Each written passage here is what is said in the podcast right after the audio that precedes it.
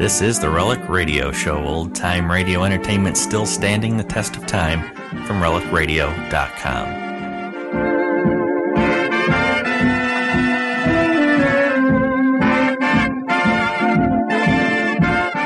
Welcome back to the Relic Radio Show. This week's hour of radio drama begins with Box 13. We'll hear the Dowager and Dan Holiday from March 12th, 1948. After that, it's Have Gun Will Travel and Roped. That episode aired June 7th, 1959.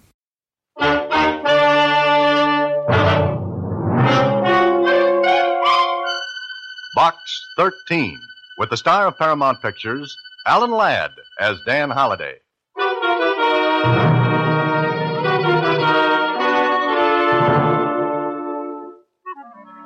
Dear Mr. Box 13, I address you as Mr. because I assume you are of the male sex. If you're a woman, disregard this letter. Come to my home at 7546 Brandon Drive as soon as you receive this. I shall be expecting you at once, and I shall state my reason for I shall state my reason for writing this when I have satisfied myself as to your qualifications. Very truly yours, Mrs. Matilda Cortland. Mrs. Matilda Cortland? Now, why should one of the richest women in the world and one of the least accessible be writing to Box 13?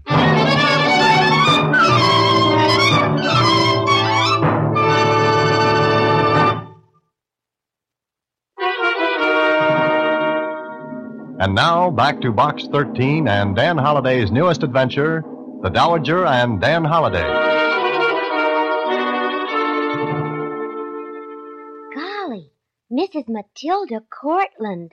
Impressed, Susie? I sure am. Why, nobody ever sees her. And practically no one knows what she looks like. She hasn't had a photograph taken in. Uh, huh, come to think of it, I don't ever remember seeing one. Maybe she's a refuse. Susie, you mean recluse. Oh, do I? When Matilda Cortland wants help, it's got to be something big. Okay, Susie. Mrs. Cortland's wish is my command. See you later. The Cortland Mansion on Brandon Drive was the showplace of the city. People craned their necks to look at it. But all they ever saw was the dignified, prim exterior. Ah, I was privileged. I saw the inside. Because when I rang the front doorbell. Yes, sir? Oh, how do you do? I'm the man from Box 13. Oh, will you come in, sir? Follow me, sir. I followed the butler down the hallway. The house was just as I expected. It was the 19th century refusing to believe that the 20th had ever rolled around. Then, One moment, if you please, sir. Yes? I beg your pardon, madam, but the gentleman you were expecting has arrived. Show him in. That will be all, Jessup. Yes, madam. Stand there for a moment. Huh? I said stand there for a moment. the room was darkened, the shades were drawn over the windows, and the heavy old fashioned drapes let in very little light. Then my eyes became more accustomed to the darkness, and I saw her. Mrs. Matilda Cortland, practically a legend. She was about 75. Her white hair was drawn tightly back over her head and was covered by a jet encrusted scarf. Her dress was a museum piece, and it fell to the floor in heavy folds. Now you've seen Matilda Cortland. That's an accomplishment, young man. Yes, I know it is, Mrs. Cortland. Come closer. That's enough. Now, turn around. Turn, turn around. Yes. Are you a sample of what this modern age has produced? It's very nice out there, Mrs. Cortland. Matter of opinion. Mhm. How old are you? 32. You may sit down. Oh, thank you. Why didn't you come sooner? I only received your letter this morning. It's after one. I ate lunch. I've developed that bad habit. You could have had lunch with me. Well, the letter didn't invite me. No matter. This is your advertisement in the Star Times? Uh, yes, it is, Mrs. Cortland. I saw it by chance. I never read newspapers. I form my own opinions, political, social, and moral, without aid from the press. Some of us, Mrs. Cortland, like to hear other sides of the questions that may come up. Stop arguing with me. Mrs. Cortland, I came because you asked me to. I assumed you had something in mind when you wrote to Box 13. I didn't know it would be a discussion, which neither That's of us. enough, young man. Do you have a name? Oh, yes, yes. Dan Holliday. Daniel? Only when I'm being formal. Why did you put this advertisement in the paper? Well, I told her. She listened without changing expression. When I finished. Then you don't accept payment for your services. No, I don't. Very well. You're going to help me. Oh, just a moment now. I haven't heard what you want me to do. Does that matter? You advertised that you would go anywhere, do anything. Well, maybe what you have in mind won't interest me. Mr. Holliday, I want you to do this for me. All right, then tell me what it is. Come here this evening for dinner. Oh, I'm sorry, but I have an engagement. Cancel it. Well, I, I can't. Nonsense. Anyone can cancel an engagement. Look, Mrs. Cortland, this is the 20th century. I know there were days when the word of Matilda Cortland was law to the society of this city, when engagements were canceled right and left to leave room and time for your dinner parties, but but I still have an engagement I intend to keep. You're unreasonable. No, correction. Independent is the word. No matter. But it does matter, Mrs. Cortland. Now, if you'll excuse me. Oh, wait. Yes, Tomorrow night, then. I think I can make that. Seven o'clock. Please be prompt. Do I dress? Of course. And meanwhile, I'm supposed to guess what you want me to do. I know the dinner isn't all of it. And that's quite right. You meet my grandson and a woman. And then? And then, no matter what I say, you're not to act surprised, astonished, or give the least sign that anything is strange or new to you. No matter what you say. Do you think you can manage that? I'll try, Mrs. Cortland. I'll try. Remember, what I say or do may startle you, even shock you, but under no circumstances are you to betray your feelings. Now, Jessup will show you to the door. I shall expect you tomorrow evening at seven. Well, Box 13 has brought out some pretty fancy routines, but this one was different. I found out what it was all about that evening at dinner. I met a grandson who was about 25 and a girl who was, well, maybe a little younger than he. I was still wondering what it was all about, and so was the grandson, Peter. The girl seemed nervous, ill at ease. Matilda Cortland wasn't making it any easier for her. That's right. Uh, Yes, Mrs. Cortland. Did you say your father had been an engineer? Oh, please, Grandmother. Peggy's told you he was five times. Peter, I am speaking to Miss Wright. Sorry. What sort of an engineer, Miss Wright? Well, he. Civil, mining, chemical, what? He was a locomotive engineer. Oh, really? On what railroad? Grandmother, please. Peter, do not interrupt. Peter, I, I'd like to go now. But, my dear, we were to spend an evening together. I'd heard so much about you from Peter that I feel that I'd like to know more. Yes, Mrs. Cortland. We really got to go, Grandmother. We're, we're expected somewhere. Oh? Where are you going? What does that matter? Yes. Where are you going? To the Club Pierre. What's that? Daniel, do you know? Oh, yes, it's a very nice club. Dancing, dinner. A cabaret? They don't call them that anymore, Mrs. Cortland. Very well. I shall go along. What? I shall go along. Stop sounding like a motorboat, Peter.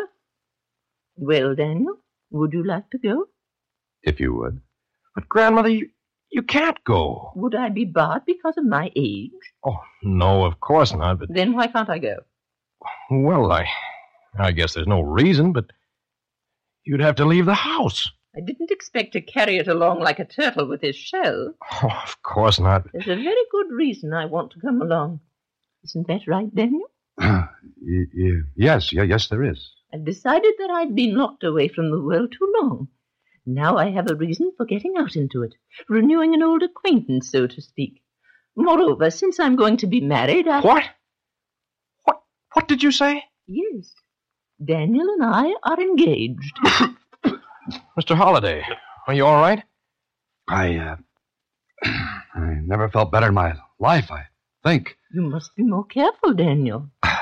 Yes, I, I can see that. Well, Peter, you and Miss Wright run along then. Daniel and I will join you later. Uh, yes, Grandmother. Come on, Peggy. Excuse me. I've reserved a table. You can just ask for me at the club. Very well. Look, Mrs. Cortland.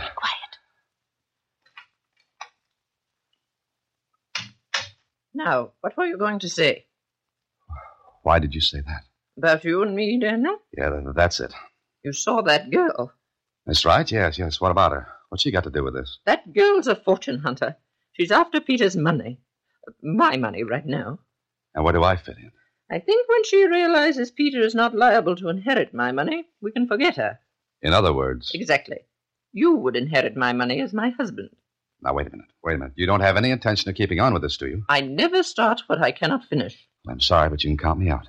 Why? Because it's ridiculous. I love my grandson. I would do something ridiculous to make him happy. Well, go talk to him then. I've tried. He's infatuated with that girl. All right, forget that. What kind of a reputation do you think this will give me? I'll be the fortune hunter. Not at all. You earn a very good living from your writing. Yeah, I know, but. I have enough influence to keep this out of the papers. I promise you, this will be between you, Peter, that girl, and myself. No. No, I can't. Daniel, I'm an old woman. I have nothing in the world but that boy whom I love dearly. When I die, I want to be sure he's happy. I'm lonely, Daniel. Very lonely. The only comfort I have is Peter.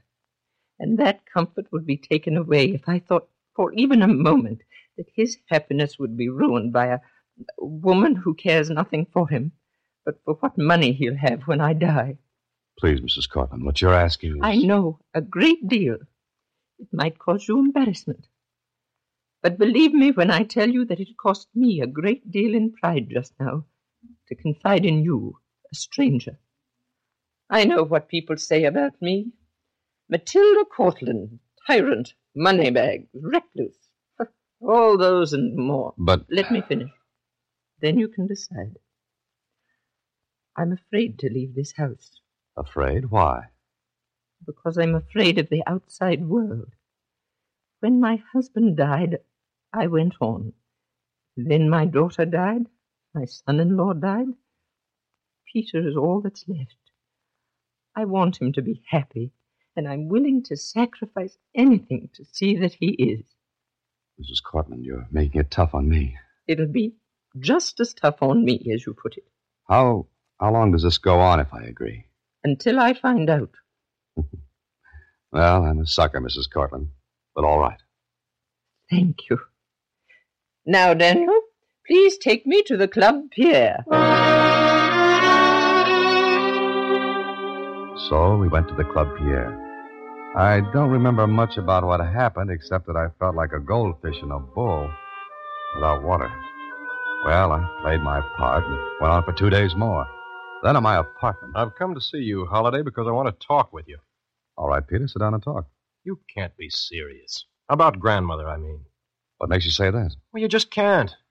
Why, she's old enough to be your grandmother She's charming, gracious. and rich. money isn't everything. It must be to you. Now, wait a minute, Peter. What your grandmother does is none of your concern. It is when she makes a fool of herself, or when someone does it for her, Meaning me? meaning you. I don't think I have. Besides, I'm having fun. I've learned to drive her electric runabout. It's a little slow, Oh, but you're not it's, even uh, serious now. How do you know? Because it's ridiculous. Maybe she thinks your romance is ridiculous. That's none of your business. all right. All right, it's none of my business. And what I do is none of your business. And you insist on going on with this? Why do you say that? Because if you do, I'll find a way to stop it. Oh? How? I don't know, but I will. Is that a threat, Peter? No, that's a promise. All right. As long as we're playing Oh Promise Me, I can promise you that I'll take care of myself. We'll see about that holiday. Oh, And I warn you, you're going to get into trouble.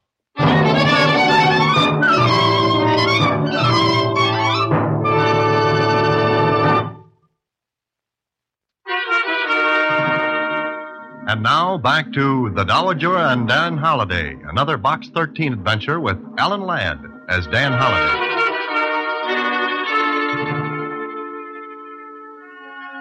Well, it all looks so simple. Just go along with the game and tell Matilda Cortland called it off. Yeah, sure, that was all. Then one night at her home. Tonight, Daniel, you're taking me to the opera. Oh? Look, Mrs. Cortland, don't you think this has gone far enough? I'm not finished. Well, we're getting no place. Peggy Riders I'll is. be the judge of when we stop, Daniel. Now, hand me that case on the table there. Oh, this one over here? Yes. Here you are. Have you ever heard of the Cortland Emerald, Daniel? Oh, who hasn't? Now you're going to see them. Beautiful, aren't they? Well, I won't argue with you. They were to go to Peter's bride, as they came to me. Mm. Nice little trinkets. Each one is perfect, and perfectly matched to the next. Twenty of them. Uh, you're going to wear that necklace? Yes. Fasten it for me, Daniel. All right. As I fastened the clasp of the necklace, I got a funny feeling. Maybe it was the jewels themselves, green, glowing in the yellow light of the room. Then, when I finished, Thank you, Daniel. Now, if you're ready. all right, let's go. Oh, wait a moment. I think I hear Peter. Hmm? Grandmother, are you just about ready to. The emeralds. Yes, Peter. The emeralds. I'm wearing them tonight. But you can't. Why not, Peter? Well, I mean, it's it's dangerous, isn't it? Why? Well, all I meant was, are you sure the clasp was tight? It won't come loose or anything. Of course not. Come along, Daniel. Yes, sure. And Peter, What? you can close your mouth now. Didn't hear much of the opera because I kept thinking how strange Peter had looked when he saw the necklace. How Matilda Cortland had looked. As if warning her grandson to be quiet, say nothing more. Then the opera was over. I drove her home. And then I went home to bed. Yeah? Who is it? Holiday, Uh huh. open up. Uh-huh. who is it? Police. Police? Wait a second. Hey, what's up? You're Dan Holiday. Uh, That's what the name on my mailbox says. Why? Move over. Sergeant, stay out here. Now, wait. What's the big idea? Got a warrant to bring in. Maeve, what for? Sworn out by Mrs. Matilda Cortland. What? Yeah, let me see that warrant. You like the way it's written, Holiday? Well, what's the charge? Robbery. This is insane. What are you talking about? I can't talk any plainer than I did, Holiday. Robbery of what? Ooh, of about 20 emeralds. The necklace almost immediately after I came inside this house. It, it was just after I'd left Mr. Holliday. No one else was with you. You know as well as I do that I didn't take that necklace. It was missing. Then look all over the house. The insurance company has already done that. Well, Holiday, You said that once. did I? Well, you didn't answer it. I can't. Will you need me any more, officer? No, I don't. Uh, uh, excuse me. You can hang up Jessup. I've taken it here in the library. Uh, yes, of course. It's for you, officer. Thank you. Hello? Uh-huh. Oh. Okay. Stay there. Got any good answers, Holiday? Answers to what? How the necklace got into your apartment?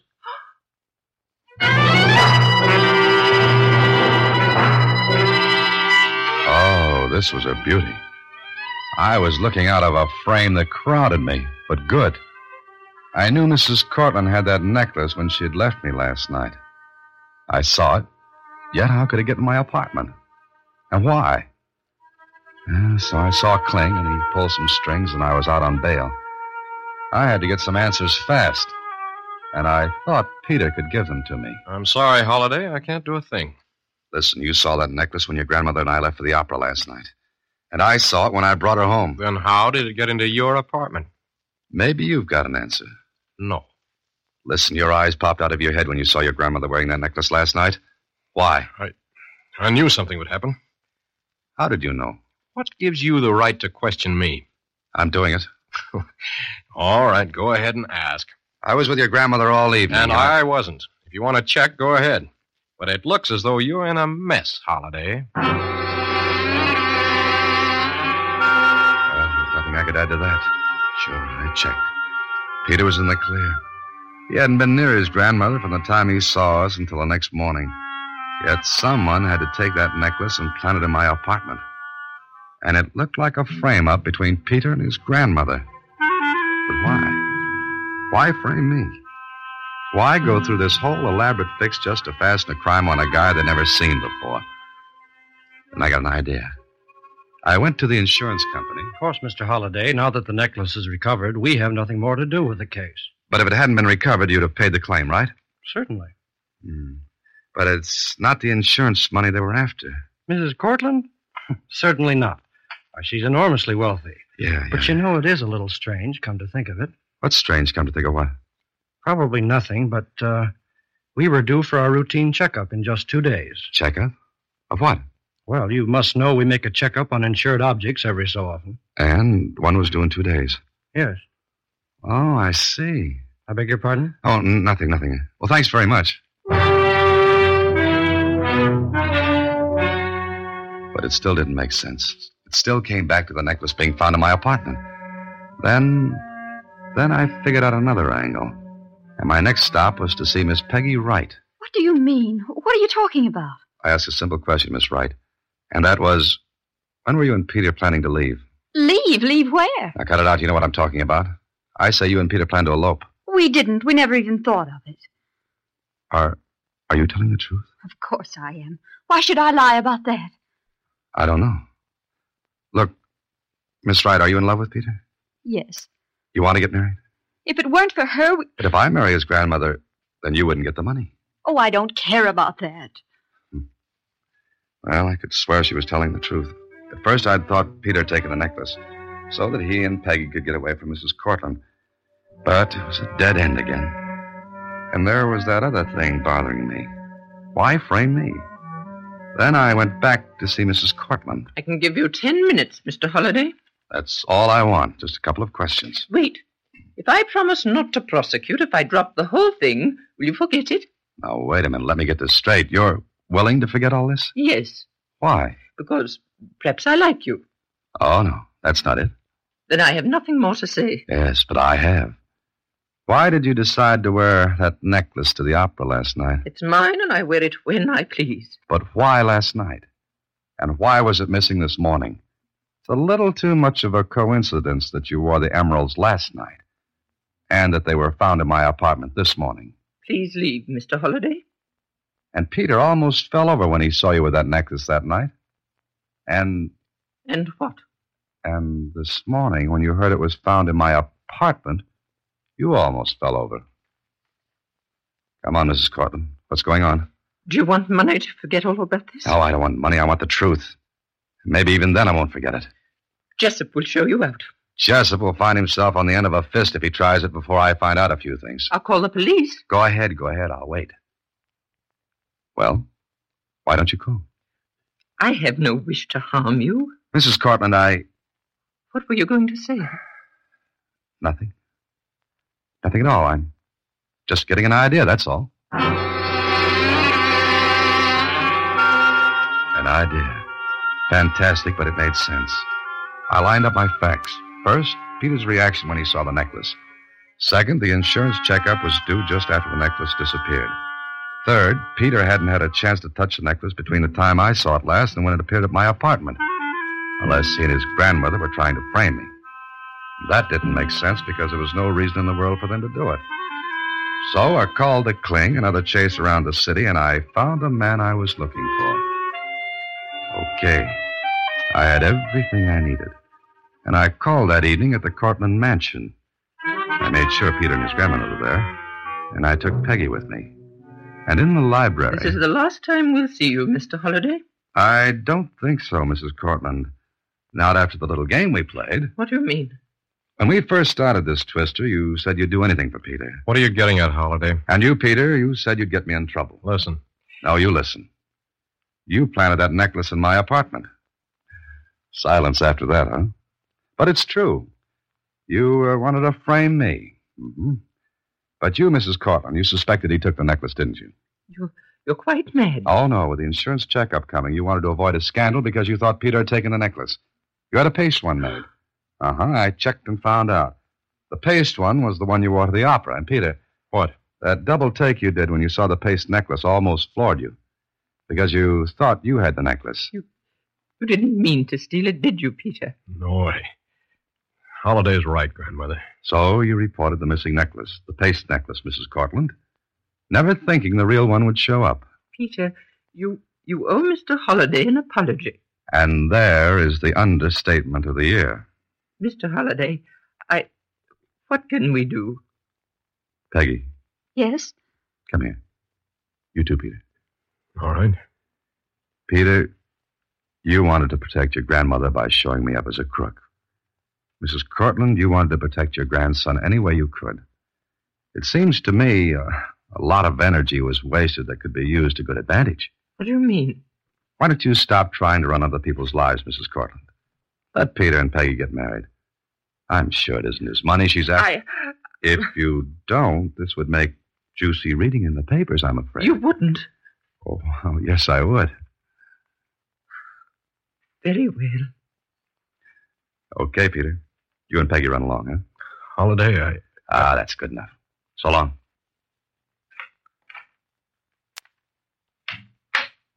And I, Mr. Holliday? You and I are going to the Club Pierre. You're very chivalrous, Mr. Daniel. So you admit chivalry still lives. Okay, let's go. I'll get the electric runabout and we. No, no, no.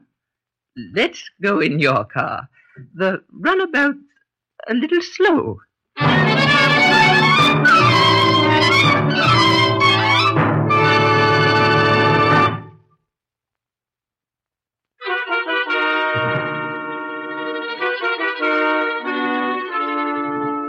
And so everything's all right now, Mr. Holliday? It sure is, Susie.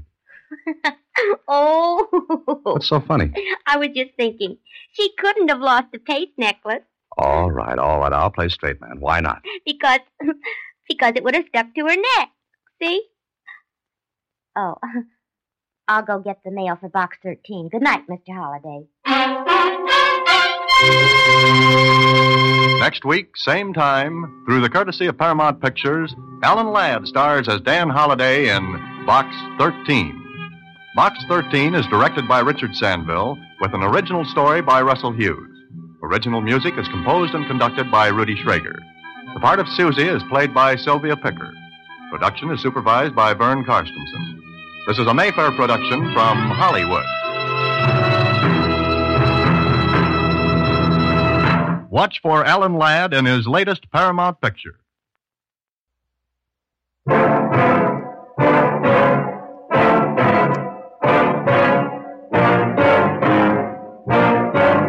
You can stay in this cabin and fight it out, or face the men who are waiting to lynch you. Either way, it's a poor choice.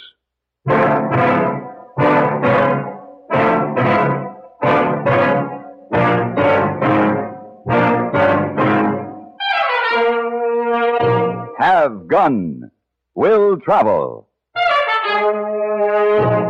Starring Mr. John Daner as Paladin. San Francisco, 1875. The Carlton Hotel, headquarters of a man called Paladin.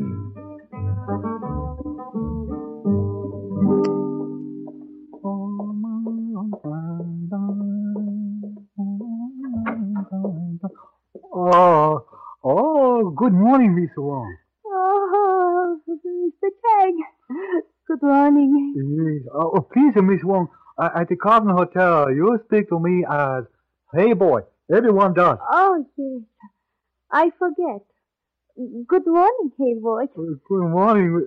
Oh, um, you did not meet Mr. Paladin before he left. No, the radio in charge was showing me what the new duties would be each morning. He left very early. Oh, yes, but uh, in two days he returned. Then I introduce you to my very good friend. Oh, that would be very great pleasure. Oh, yes. Oh, no, no, no, no, no. Something is wrong? Oh, when you make Mr. Paladin's bed, you make it uh, West Point style. West Point. I don't know what you mean, West Point. Oh, I show you. Oh, hey, Mr. Paladin very particular about bed made army way. Is the pilot down in the army? Oh, no, no, no, but he was several years ago. Oh, yes. Yes, He said it is only proper way to make bed. Oh, no. Uh, you do not tuck a blanket on the corner like this. Oh, no. You watch careful now. no. First of all, on the bottom side, like this. Yes. Then you hold up the end of blanket and tuck on the corner like this. Oh, yes. Yes. Now, drop blanket and tuck on the whole side. Oh, corner very smooth is what Mr. Chang. ah. Yes, uh, uh, uh, hey boy. Ah, yes. Hey, boy. May I please try other side? Okay. Mr. Paladin teaches you to make better, I said. Oh, yes. I learned many things from Mr. Paladin. Oh. While I work at Carlton Hotel, perhaps you teach me many things. Oh, yes. It would be a great pleasure.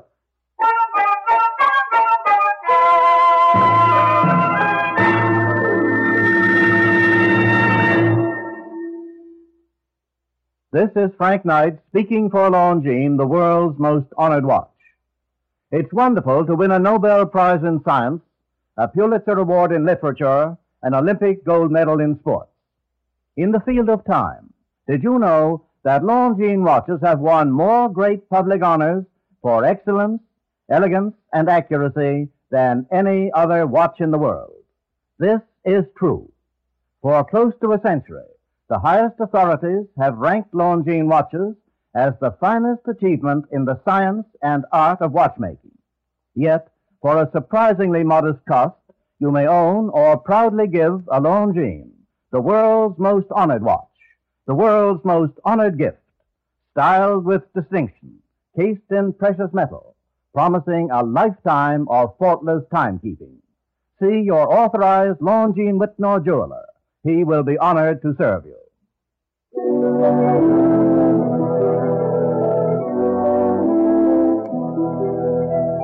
The job was finished. The man who had hired me in Salinas had given me an extra hundred dollars to prove that he was pleased, and I was on my way back to San Francisco. It was good to be alone on horseback. As I rode through the verdant coastal valley, I was reminded of Illinois, as I had known it when I was younger. In my imagination, I could see myself riding along on my father's farm, everything very green and sparkling, wonderfully new. Hours became minutes. Then suddenly I realized it was almost sundown, and I was lost. I had apparently taken the wrong turn at a fork a few miles back. My plans had been to stay overnight in Morgan Hill with an old friend, but now I'd have to bed down on the trail after I found water. While I was looking for a stream, I saw some smoke circling over the treetops a couple of hundred yards ahead. A closer look revealed a small cabin nestled in a grove of eucalyptus. Hey, easy boy. Don't come no closer. Hey, This is private property. well, hold your fire. I'm not trespassing. This is my land. Strangers ain't welcome. How come you're nosing around here? I was looking for a creek. My horse needs water. People don't look for creeks in these parts. Everybody around here as friendly as you. Just be on your way, mister. Look, I've been riding all day. If you look at my horse, you can tell he needs water. You got a well. I'd be willing to pay. How much? You tell me it's your water. You willing to pay two dollars? That's your price. Let me see the money. Here. All right. You can have the water. Dismount and walk your horse up to that trough by the pump. I'll be right behind you with his right. All right, walk. You're mighty free with that rifle. There's been a lot of horse stealing lately. You got a lot of horses? You out back. They're good ones. They're worth stealing. I don't take any chances. I see. A man don't just happen to wander onto my land. This ain't on the road to no place. I wouldn't be here if I hadn't got lost. I was on my way to Morgan Hill. You're better than ten miles from Morgan Hill.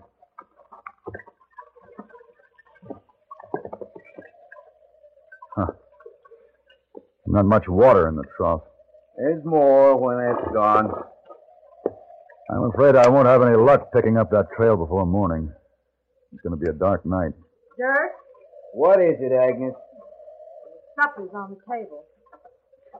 I'll be in in a minute. What's he doing here? Watering his horse. Dirk, I heard the shooting. What was it? Nothing. Who's that man with you? Stranger. Is he staying for supper? No. I'll need more water. Well, you just pump it yourself.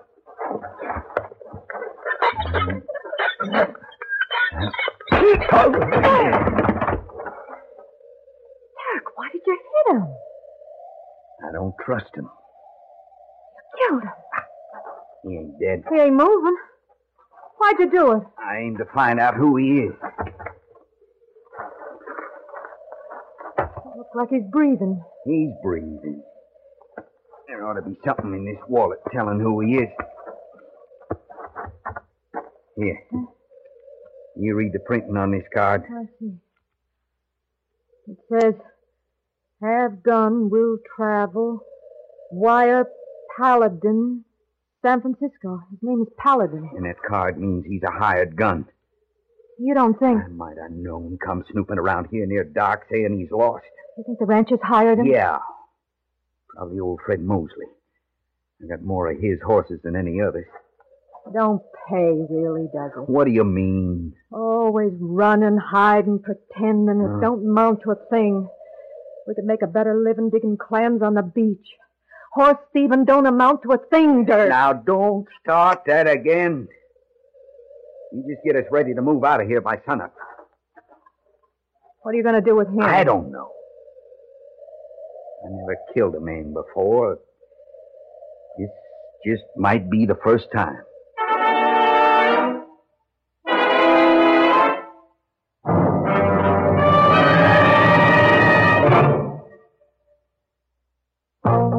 What do you need? You need lots of dollars during sicknesses. You need lots of dollars for an accident.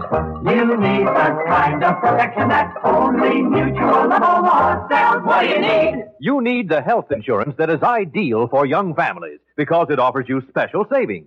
The younger you are when you start your Mutual of Omaha hospital, surgical, and income protection plan, the lower the cost. Here's what you need. You need young family health insurance, long term benefits at low cost by Mutual Benefit Health and Accident Association. Call your local Mutual of Omaha agent in the Yellow Pages or write Mutual of Omaha, Omaha, Nebraska for information on plans available in your state. The long term, low cost protection every young family needs is available now. Write for details on this modern, flexible protection that can be tailored to your exact needs. Write Mutual of Omaha, Omaha, Nebraska.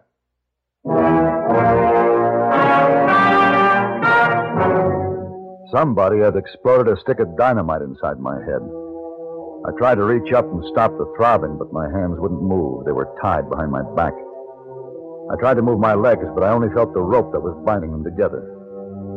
Finally, when I was able to focus my eyes, I found I was lying on a bed in the corner of the cabin.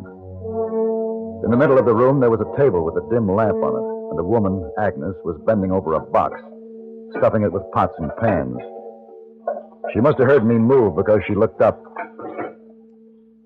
Oh. Finally woke up, huh? Uh, why? d- Why did he hit me? You can be thankful he didn't kill you. Why would he want to kill me? We're on to you, mister. Dirk thought you looked suspicious, and he was right. He found your card. We know you was hired by the ranchers to come after Dirk. I don't know what you're talking about. I suppose you deny your name's Paladin. No. That's my name. Well, don't be tricking me. You can be honest with me, because I saved your life.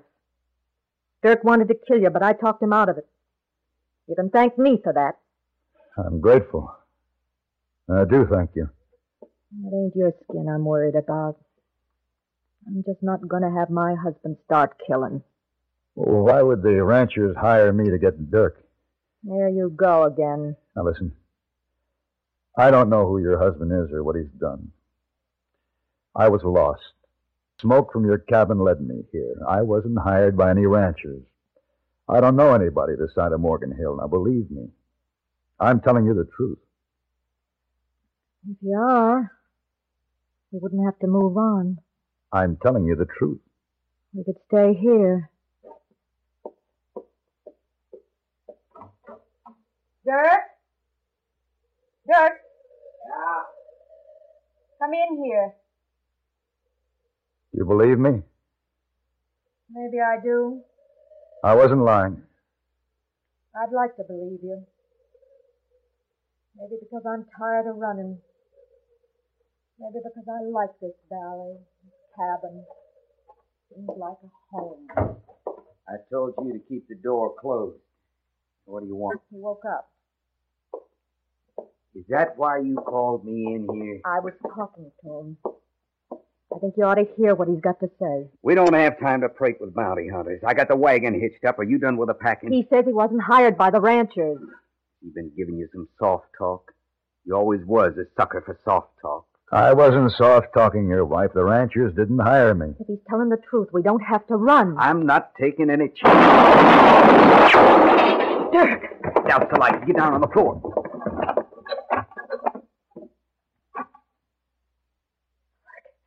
Can you see anything? No.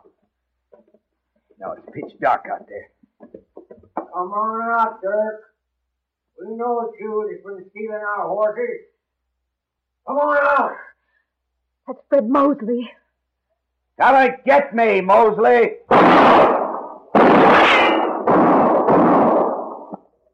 There's the answer to your soft talking friend, Agnes. Listen to me. She was beginning to believe you. I was right. You was hired by the Mosley gang. I don't know Mosley. I didn't know you were a horse thief. You ain't even a good liar. Look, if you'll untie me, I'll prove to you I'm not with those men. I'll help you out of here and see to it you get a fair trial. Otherwise, they'll hang you. Dirk, maybe what Ah, he's saying. he's tricking us again. Don't listen to him, Agnes. He led those men here. I should have killed you in the first place. And I'd shoot you now, but I got a better plan. Mosley! Yeah? I got your man tied up in here. What man? The man you hired to come after me. We didn't hire any man. He says he was hired by you. His name's Paladin. I'm going to shoot him if you don't leave me be. It won't work. You're wasting your breath trying to fool us, Dirk. If you don't come out, we'll burn you out. You believe me now, Dirk? Maybe he was telling the truth. It don't matter now whether I believe you or not. They're going to burn the cabin. Paladin, what would you do if we untied you? Help to see that your husband doesn't get lynched. How can you do that? Why, there's at least three men out there, and they're not going to settle for anything less than a lynching. No matter what you or anybody else says to them. Besides, what do you care if I hang or not? I believe in a fair trial. Man's guilty, it should be decided in the courtroom. Trial or no trial, I'm going to hang. At least you wouldn't hang tonight. You'll have a chance to hire a good lawyer. Are you coming out, Dirk? Or you want to stay there and fly? Paladin, how do you figure on getting me this fair trial you're talking about? Give yourself up. Now, they'll take you nearby. I can follow you and surprise them before they get the rope around your neck. Agnes can go with me with a shotgun. With us under cover in the dark, the odds will be just about even. All right. All right, maybe it'll work. But there's just one thing you didn't mention. What's that? Agnes will stay behind you all the way with that shotgun. And she'll shoot you if you don't do what you just now said. Fair enough. All right, Agnes. Untie him.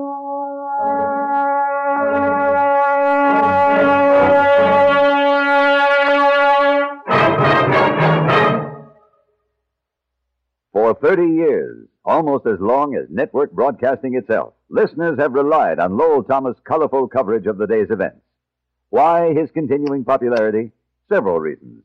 For one, Mr. Thomas insists on accuracy in the reports he broadcasts. Listeners know they can rely on his news broadcasts. Two, Mr. Thomas, because of the thousands of acquaintances his globe circling expeditions have brought him everywhere, adds personal sidelights and high human interest to the day's news, giving it added color, dimension, and meaning. Add to this a well honed talent for integrating many items from many places into one meaningful whole, and you have all the keys to Lowell Thomas' 30 year reign as reporter, lecturer, and CBS radio raconteur. Mr. Thomas and our great staff of CBS newsmen, reporters, correspondents, and commentators see that you're kept well informed, kept alert to the constantly changing pattern of world events. Clear, colorful, complete CBS News on CBS Radio.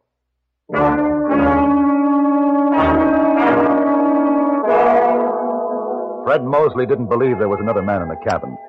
I hid behind the door, but they didn't bother to come inside. They were only interested in Dirk. Agnes stood outside until they were gone.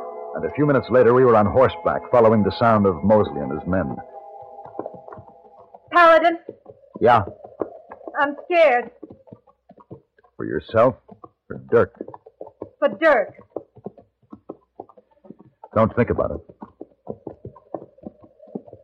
Ain't no cause for me to hold this shotgun on you, is there? No, no, there isn't. I can feel it. You're different from most.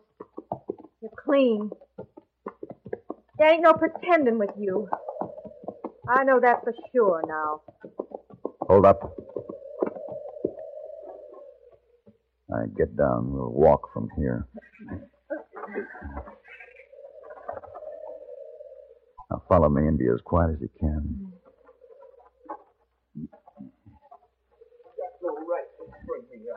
There they are. Quiet now. Come on.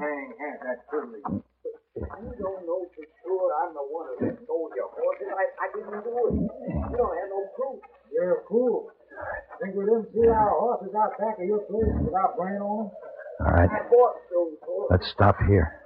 A man brought them by my place. He already got the rope tied on his neck. Yeah. Swing the rope over They're ready to slap the horse out from under him. Hurry, Paladin. Uh, Yeah. stay behind this rock. Keep the shotgun trained on Mosley, but don't shoot unless you have Horse to. thieves don't get a trial. I'm going to move up Stand over closer. there by the horse farm. Get ready to slap him when I. Mosley! Who's that? I got four men with me armed with shotguns. We say you're not going to hang Dirk. Come on out here where I can see you. Not likely. Why do you want to stop a hanging? He's a horse thief. Clear out, Mosley, before we start shooting. How do I know there's four of you? Try us. You don't leave me much choice, mister. We can't fight men we can't see. All right, Tom. You and Bill get on your horses. Mosley, don't try anything.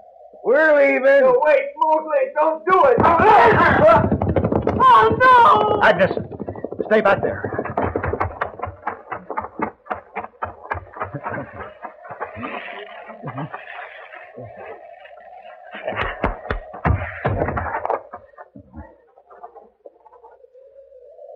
Dirk. Dirk, Paladin, can you hear me? you cut him down in time, didn't you? He's all right. He ain't moving, but I know he's all right. Ain't he?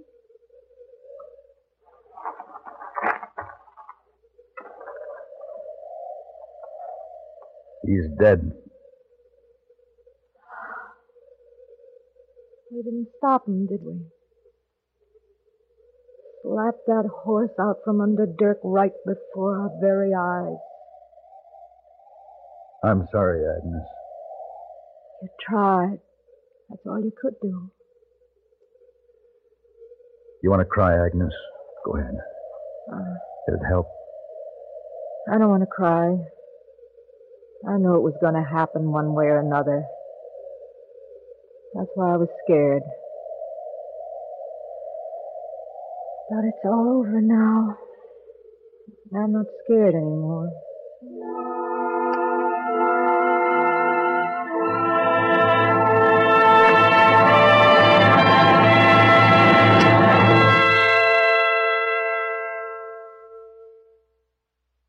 How would you like to help solve a mystery? This is a medical mystery, the mystery of MS, multiple sclerosis. Multiple sclerosis is a chronic crippling disease of the central nervous system. It can affect various parts of the body and usually puts its victims in wheelchairs. Those victims, thousands of them, are hit mainly in young adulthood, in the age group between 20 and 40. Nearly all of them, when they're told they have multiple sclerosis, say they've never dreamed it could happen to them. As a matter of fact, it can happen to anybody. That's one of the few things we know about MS. Much of the rest is a mystery, but you can help solve that mystery. Its solution will come through painstaking, costly medical and scientific research. The money for this research must come from the MS Hope Chest. Help fill that hope chest now. Give new hope to thousands of sufferers from MS by giving to your nearest chapter of the Multiple Sclerosis Society or sending your contribution to MS in care of your local postmaster.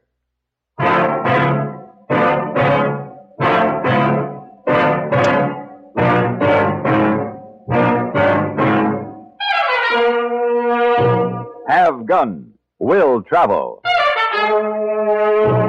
Created by Herb Meadow and Sam Rolfe, is produced and directed by Norman McDonald and stars John Daner as Paladin with Ben Wright as Hayboy. Tonight's story was written by Frank Michael. Featured in the cast were Vic Perrin, Gene Bates, Joseph Kearns, and Virginia Gregg. This is Hugh Douglas speaking. Join us again next week for Have Gun, Will Travel.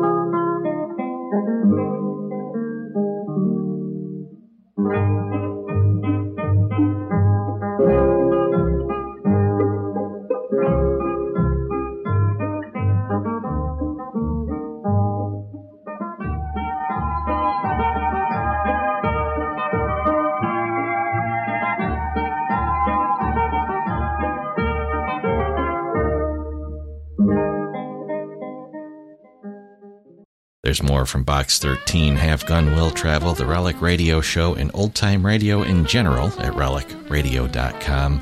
All the podcasts are there, the Shoutcast stream, all available to listen to for free thanks to your support. If you'd like to help out, visit donate.relicradio.com or click on one of the links on the website. Thanks to those who have. Thanks for joining me this week. Be back next Tuesday with another hour of The Relic Radio Show.